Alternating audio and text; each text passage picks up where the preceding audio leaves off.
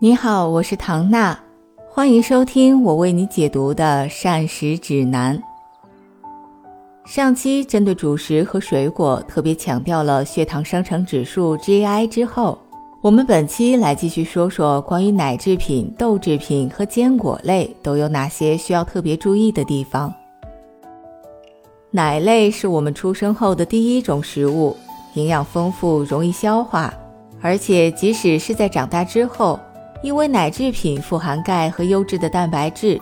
无论是对促进少年儿童的生长发育、成年人的骨骼健康，还是延缓老年人的骨质疏松，都具有重要意义。奶制品当中除了含钙以外，还含有乳糖，能够促进钙的吸收。但有些朋友可能有乳糖不耐受症，也就是喝了牛奶以后可能会腹胀、腹痛，甚至腹泻。这种时候就可以选择酸奶或者奶酪，它们在发酵的过程中，乳糖也被酵解了。又或者可以选择水解了乳糖的舒化奶或奶粉。总之，现在市面上奶制品的种类繁多，有液态奶、奶片、奶酪、奶粉、酸奶等等等等，我们完全可以根据自己的需要去选择。可能有很多朋友之前听说过关于牛奶致癌的说法，其实啊，这是对美国康奈尔大学的实验的误解。那个实验是针对西方人奶摄入量太高而设计的，并且呢，实验中的老鼠是先被喂给了黄曲霉毒素这种致癌的物质，然后大量的喂酪蛋白，并不是牛奶直接致癌。而且我们日常喝的牛奶当中所含的酪蛋白的量也远远达不到实验的剂量，所以大家无需担心。另外，国际上有很多的调查显示，高血压患者不仅仅是我们以为的高盐高钠饮食，其实还与低钙饮食有关系。增加奶制品的摄入量是可以在一定程度上降低血压升高的风险的，所以膳食指南推荐。我们每天要摄入相当于三百毫升牛奶的奶制品，而对于孕妇、哺乳期的妈妈、正在长身体的少年儿童和需要延缓骨骼流失的老年朋友来说，还需要适当的加量。说完了牛奶，我们就来说一说经常会被和牛奶拿来做比较的中国植物奶豆浆吧。牛奶和豆浆之争由来已久，它们其实各有优势。也很难绝对的说哪一个更好。牛奶的优势在于补钙效果更好，另外锌、硒、维生素 A 和 B 二的含量也要高一些。而豆浆的优势在于它当中的脂肪多是不饱和的脂肪酸，饱和脂肪和碳水化合物的含量低于牛奶，而且不含胆固醇，更适合有心血管疾病的人。在补充蛋白质方面，豆浆和牛奶当中的蛋白质含量基本相当。而且都属于优质蛋白质。另外，像喝牛奶不会致癌一样，喝豆浆也不会中毒。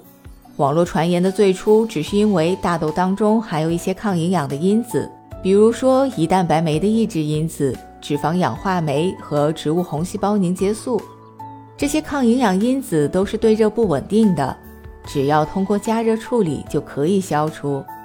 所以生豆浆只要用大火煮沸了，再改用文火煮五分钟左右，有害物质就会被清除，可以放心喝了。以豆浆为代表的大豆及豆制品，在中国有着悠久的食用历史。各种各样的豆制品一直是中餐当中的一抹亮色。而从营养的角度来说，大豆富含优质蛋白质、必需脂肪酸、维生素 E。而且还有大豆异黄酮、植物固醇、大豆磷脂等多种的植物化学物质，不仅营养丰富，是素食者的重要蛋白质来源，而且常吃能够帮助降低乳腺癌和骨质疏松的发病风险。这其中起主要作用的大豆异黄酮有植物雌激素之称，而且跟人体真正的雌激素作用不同，大豆异黄酮的调节作用是双向的。也就是当人体的雌激素水平不足时，它能够进行弥补；而当人体的雌激素水平较高时，它又能和雌激素的受体相结合，一定程度上反而降低体内的雌激素水平。所以特别推荐女性朋友常吃豆制品。最后再来说说坚果，无论是当零食还是做配菜，坚果的粉丝都很多。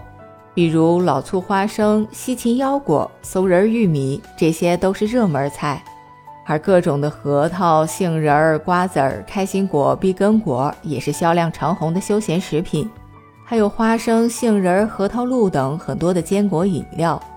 尤其是当知道坚果当中含有的多不饱和脂肪酸有助于提高智力和预防心脑血管疾病，大家就更多了一个吃坚果的理由。但是我们也不要忘记，毕竟很多坚果都是用来榨油的呀，它们当中含有大量的脂肪，而脂肪的能量系数是最高的，每一克能产生九千卡的热量。比如核桃，含油量高达百分之五十八，每天六个必胖无疑。而花生含油量也在百分之四十四，万一再做成一盘炸花生米，那就更是油上加油了。可偏偏呢，含油脂丰富的食物吃起来特别香，喝起来特别浓稠丝滑，让人根本停不下来。我推荐一个最简单的办法，就是吃坚果的时候，最好一开始就有意识的控制数量，比如要吃两个核桃、一把松子儿或者一罐核桃露，那就只拿出那么多，不要全部都放在眼前。最最忌讳的就是拿出一罐开心果或者一包瓜子儿放在手边，开始聊天或者看电视剧，脑子里的意识被情节吸引了，手边的瓜子儿就机械地往嘴里送，到吃空了才回过神儿来。总结一下，膳食指南核心推荐的第三条：多吃蔬果、奶类、大豆、蔬菜、水果、奶豆、坚果，都是平衡膳食当中的重要组成部分。我们要保证足量优质的蔬菜，每天喝奶或者吃奶制品，